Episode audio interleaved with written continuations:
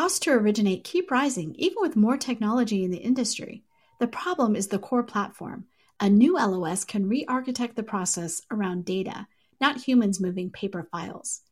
Vesta has built this LOS, and you can learn more at Vesta.com.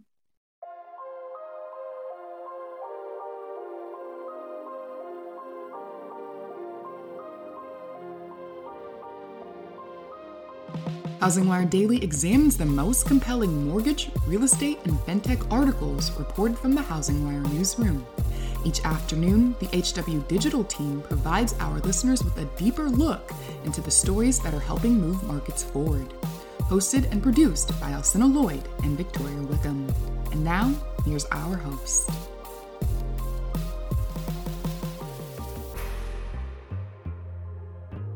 Pulled from the hottest topics coming across our news desk. I'm Victoria Wickham, and this is Housing Wire Daily. In this episode, Flagstar's Senior Vice President of Default Mortgage, Courtney Thompson, joins the podcast to talk about the biggest mortgage forbearance trends that she's watching and what trends she thinks others should be following. But before we listen, here's a brief word on Housing Wire's newest podcast.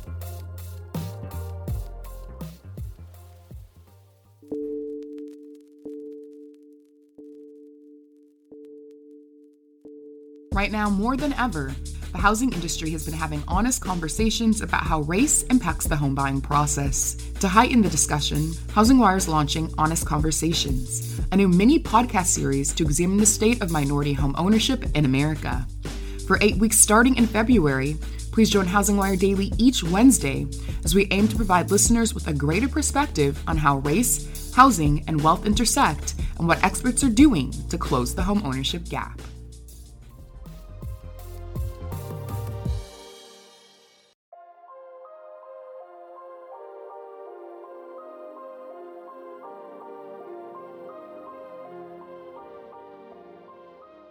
We're excited to have Courtney Thompson on Housing Wire Daily today. We just wrapped the Housing Wire Spring Summit yesterday. It was a day jam packed with so much information and great content experts. And one of them was Courtney. So, first, Courtney, not only thank you for joining us today, but also thank you for joining us yesterday. Absolutely. Happy to be here. Happy to talk about servicing on Housing Wire. I know it's a passion topic for you. And for some background on Courtney, she is the Senior Vice President of Default Mortgage at Flagstar Bank. Courtney Thompson leads their best in class default mortgage operations team, delivering industry leading transparency into and the strongest control environment around the default mortgage servicing process. So, a lot of information to tap into there around the services industry. I know that's a topic that I've been talking about not only on Housing Wire Daily, but also on our website. So, jumping right into that first question. From your perspective, what are the biggest mortgage forbearance trends that you're watching right now that you think others should probably also be paying attention to? Sure. I mean, I think that we're in a really, really interesting time period right now. Um, so, what we've seen throughout the course of COVID 19 is um, you know, from a policy perspective, a bit of delay, delay, delay, delay, and then fast law right before something happens. Um, and so we're in another period of fast law right before something happens. Um, so in the last couple weeks, you know, we've seen a lot from um, both the White House and from the various investor, insurer, Alphabet Soup, Fannie Freddie, FHFA, Ginnie, HUD, all of them. Um, and so servicers are really chasing this law to get out in front of the consumer um, to make sure that the consumer knows um, about these fast law changes and what they might be entitled to. Um, this is really, really important right now. Um, and the changes came right now, I'm guessing, um, because CARES Act coverage, you know, was coming to an end with this 12 month of forbearance. And whereas the servicing industry and Flagstar was poised to really focus on um, exclusively the resolution, right, of the COVID 19 forbearance in the second quarter. Um, there's now another um, there's now another chip in the game. There's now another player on the board, which is these you know six month or up to six month forbearance exceptions uh, with a different you know seasoning on top of it which is this you know for cares act you know related coverage um, the federal government was very very clear that if a consumer raised their hand that's all they needed to do right um, to opt into this type of coverage Now we've had fast law um, that we're implementing very quickly to get in front of the consumer. Um, but the but the bar has been raised a little bit for the consumer um, and certainly for the servicer around this concept of QRPC, quality right party contact. Um, so the servicers have to right now um, flip their programs and meaningfully connect with the majority of their COVID 19 impacted population, which is 8 to 12% of every individual servicing portfolio around the country to actually have a meaningful conversation with every single borrower about whether or not they want extended protections or whether or not they want to join into the res- resolution wave. And so it's an important time period, um, particularly because by the metrics, if you look at COVID 19 forbearances at the end of last summer, you know 40 to 50% of those forbearances had consumers who were still able to make their regular monthly mortgage payment they weren't going delinquent if you look at the pot, same pot group of consumers now um, it's we're down to about 10% that are still making their regular monthly mortgage payment. Um, so we're, we're, we can focus on the population. Um, it's a smaller population than it was last fall, um, but it's a more needy population. Um, and so we are making all of our efforts um, to reach out to the consumers um, to implement this fast law. It's probably important to say, too, um, that no one knows how to do world pandemic. Um, and I don't think that um, Fannie, Freddie, the FHFA, I don't think any of these people want to be slow, or, right? I don't think they want to be behind. I don't think they want to release new law um, to change the script um, late in the game. Um, and I think that everyone is doing the best that they can here. Um, but you know, in servicing, I think much like servicing people sometimes feel about origination, you know, stuff always does roll downhill. Um, and so right now, um, all of these new law changes are in the hands of the servicers to get it right by the COVID 19 consumer. You mentioned right in there, and I wanted to do a quick follow up question to your answer. You mentioned meaningful conversation. Has that actually I don't know if there's an exact definition of what is meaningful, but looking at that word, can you describe a little bit more? But what, what does define or make up a meaningful conversation? Well, I think there's two answers to that question. There's the human answer, um, and then there's the servicing answer. So let's stick with the servicing answer because you and I, I would guess, could jam on the human one for quite some time. Um, so it is this QRPC standard, we have to know that the consumer is in need of the forbearance still. We need to know that they um, intend to keep their property. Um, and we need to be able to adequately co- communicate to them you know how to get out of this process. Um, a forbearance is not for forever. It's really a timeout um, while you're trying to figure out your circumstances. Um, but the, you know, we call it timeout and reset. We have the reset conversation as a part of the timeout conversation or the extended timeout conversation. Uh, because the you know the COVID nineteen consumer takes the psychology of a person who has never been delinquent before. Um, and so a loss mitigation process or a delinquency process is new to them, and we really want to make sure that they understand it. Um, the investors and insurers, I should mention though, um, have permitted the servicing world to have this meaningful conversation um, through technology as well. Um, so, so long as we can have um, the components of a QRPC conversation through the technology, ask the questions, have an auditable trail of the consumer's response and acceptance that they understand, um, we can do it there too. And I'm sure a lot of this you probably touched on already mentioned the spring summit that we just wrapped yesterday. Now it's Friday. What were some of the big themes that maybe you haven't already mentioned that you spoke on during that panel? Um, and the title of it was Servicing Challenges in a Pandemic Period. Sure. Um, so, forbearance is obviously the soup du jour right now and the extensions of the forbearances. And we've definitely covered that quite a bit. Um, I think that, you know, one of the key themes during this time period that we touched on yesterday was servicer capacity you know, and being able to be ready to ride this wave of COVID 19. Um, we actually had an entire initiative at the end of the year called Surf School because, you know, from a servicing perspective, particularly from a default servicing perspective, more than adequate communication is necessary, right, in order to help the consumer. And in order to have more than adequate conversations with the consumer, you have to have trained humans available to the consumer.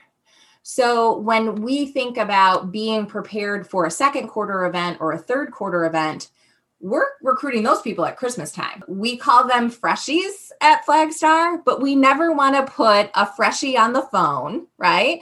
Um, and throw them out um, to help people resolve their delinquency. So, one of the big things that we did is we made a huge um, Q4 2020 push to recruit our classes, had them start at the beginning of the year. And, you know, most of our um, phone team is going to have two, three, four months on the phone um, before they have to really manage the resolution of a, a COVID loss mitigation solution. Uh, and and we, you know we take good great pride in that. Um, servicer capacity all over the industry has been a real real thing that we talked about yesterday. And then of course um, my favorite thing to talk about, you know, where tech meets you know servicing and how can we make servicing better um, for the industry for the servicers but also for the consumers all big issues themes. I like how you said the soup du jour. That made me pause for a second in this. I don't think you'll often hear that in a Housing Wire podcast. Switching a little bit. Um, so servicing, obviously, like you said, is a big topic. One word that has been synonymous lately with servicing is technology um, for pros and cons just together they are often named and so in the past servicing has been spotlighted for being further behind than the origination market so the beginning half when it comes to technology what would your response be to that today Sure. Um, so, one of the key themes in Flagstar Default is uh, the concept of truth is truth, right? And the truth about servicing, generally speaking, is it's a very low margin business um, and there's not a lot of extra money to invest in what's next. And the primary technology that the servicing um, industry does leverage is pretty expensive. Um, so when you put all of those things together, I don't think that there is frequently a lot of investment in technology um, or a lot of energy, right, to move in that direction. Um, I make jokes that it's from the Stone Ages, um, and most recently I've refined it um, and said that servicing is really in the Triassic period of the dinosaur ages, which for those of us who are very nerdy know that it is the first period. And so it's like we're way at the beginning. Um, you know, but not notwithstanding that, there's a lot of innovation in the space right now. There's a lot of innovation um, in consumer facing solutions, both on the origination end, but also it's bleeding into servicing now. Um, and there's a lot of great companies, startup companies that are solving specific problems in the space that, you know, are very inexpensive for servicers to implement um, and yield, you know, giant gain. Um, and I am the um, the sponsor of Flagstar's FinTech Accelerator Program. Um, so I have the benefit of being on the front line of seeing these companies um, when they're in their baby stages. You know, uh, you know, trying to solve these problems and getting to partner with a lot of them. Um, and so I feel lucky in that space. But you know, I um, appreciate you know the opportunity to partner with Housing Wire, particularly because we need to talk about it, right? we need to talk about what is out there, what is available to servicers. From a servicer perspective, I like talking about the ease of implementation of a lot of these consumer based situations, right? Um, because, you know, historically, tech and servicing has all been about workflow and efficiency, you know, and things like that. And that's important, right? Um, but if you can get a consumer cleanly into your process, or you can get a consumer to cleanly um, execute documents as a part of loss mitigation, which is a project, a pet project that I have right now. Um, the yield that you see in terms of how many consumers you can get through your pipeline is enormous. Um, and so, you know, despite the fact that margins are low, a benefit of the COVID 19 pandemic is that there's a lot more consumers that we need to help and we need to help efficiently. And so the investment does make sense right now. Um, and so it's kind of like come to the party, guys, um, because it's a good party to be in, um, particularly with the inspo, right? Um, from the volume of uh, consumers, you know, Americans really that need help. That investment really ties into the forward looking aspect of the servicing conversation right now. So you just touch on maybe like the roadblocks or the state of hey, at the end of the day, it is a low margin business, but hey, this is an investment that people need to take into account or think about kind of in your last answer. So, what does that mean for the road ahead? We've talked about the extensions, how there's still a lot of people, like I think you mentioned 13 or 18. I'll let you correct that percentage of the people who in a portfolio are still in forbearance. So, what does this technology world look like heading into the rest of 2021 and maybe even 2022? Sure. So the metric right now is anywhere between 7 and 12%, depending upon which servicer that you're talking about. I think that the industry is riding just north of 8%, um, you know, from an in forbearance and needing help perspective. You know, I think that, you know, investing in solutions right now that help um, in multiple areas of servicing, particularly default servicing, are your biggest bang for your buck solutions. So, right now, um, we're implementing RON for our loss mit portfolio, remote online notarization. That is to save, if I mean, if you want to talk about efficiency, we think we can knock 20 days off of our loss mitigation conversion process by leveraging RON. You've worked at a servicer before, you know that 20 days in servicing is like basically people think I'm lying when I'm talking to them because that never happens. Um, but the interesting thing about the investment in RON right now is that we're going to deal with a subsequent wave of foreclosure right around the corner. And foreclosure, just like loss mitigation, just like mortgage, right, is so paper dominant um, it's so um, notarization dominant that we're going to be able to leverage that efficiency in loss mit and then we're going to be able to you know send it over to our foreclosure department you know to help with efficiency there. And i think that there's a lot of solutions like that where there's not a single use case for them.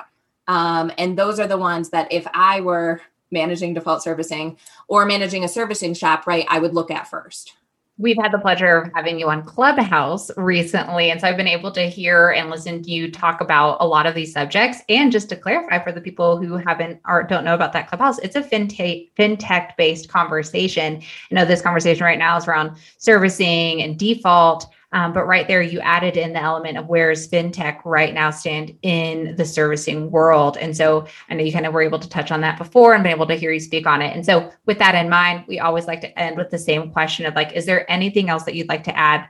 You know, our audience, any final thoughts? You know, I think two things. One, if you're a loan officer and you've gotten this far in this podcast, right?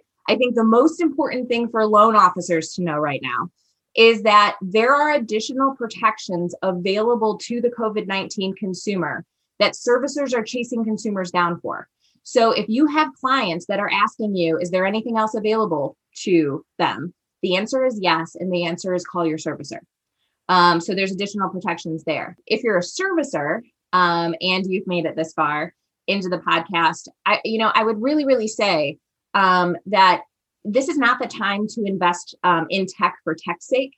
Um, I think a lot of CEOs in servicing who maybe haven't grown up in operations are like, we have to move to tech.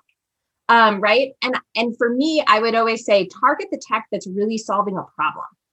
Um, and if you can do uh, 35% of your process 82% faster, right? There's a huge yield from a financial perspective, from a consumer perspective.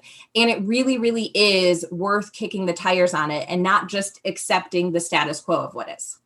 Both great points. I know we have both of those types of listeners and audience on this podcast. I'd selfishly like to think they made it this far into listening. But to wrap, Courtney, just wanted to say I really appreciate your time. There's a lot of great information that you kind of shared here. And then I know we also touched into on the summit later. And for anyone who missed that, you can feel free to reach out to me in order to see the on demand version of the summit and hear Courtney and many other great speakers during it. But thanks again for your time, Courtney. Awesome. Thanks for having me.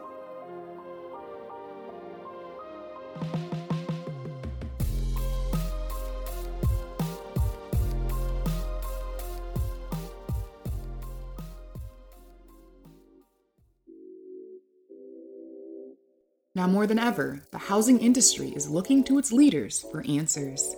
That's why each week, the Housing News Podcast invites a new mortgage, fintech, or real estate executive to the show to provide its listeners with more perspective on the announcements and news stories crossing Housing Wire's news desk. Hosted by Sarah Wheeler and produced by Alcina Lloyd, the Housing News Podcast is now available on iTunes, Spotify, Apple, Google Podcasts, and more. Thanks for listening to Housing Wire Daily as we wrap up this week's news coverage. As always, we like to remind you to hit that subscribe button so you never miss an episode. Have a great weekend and catch everyone back here again on Monday.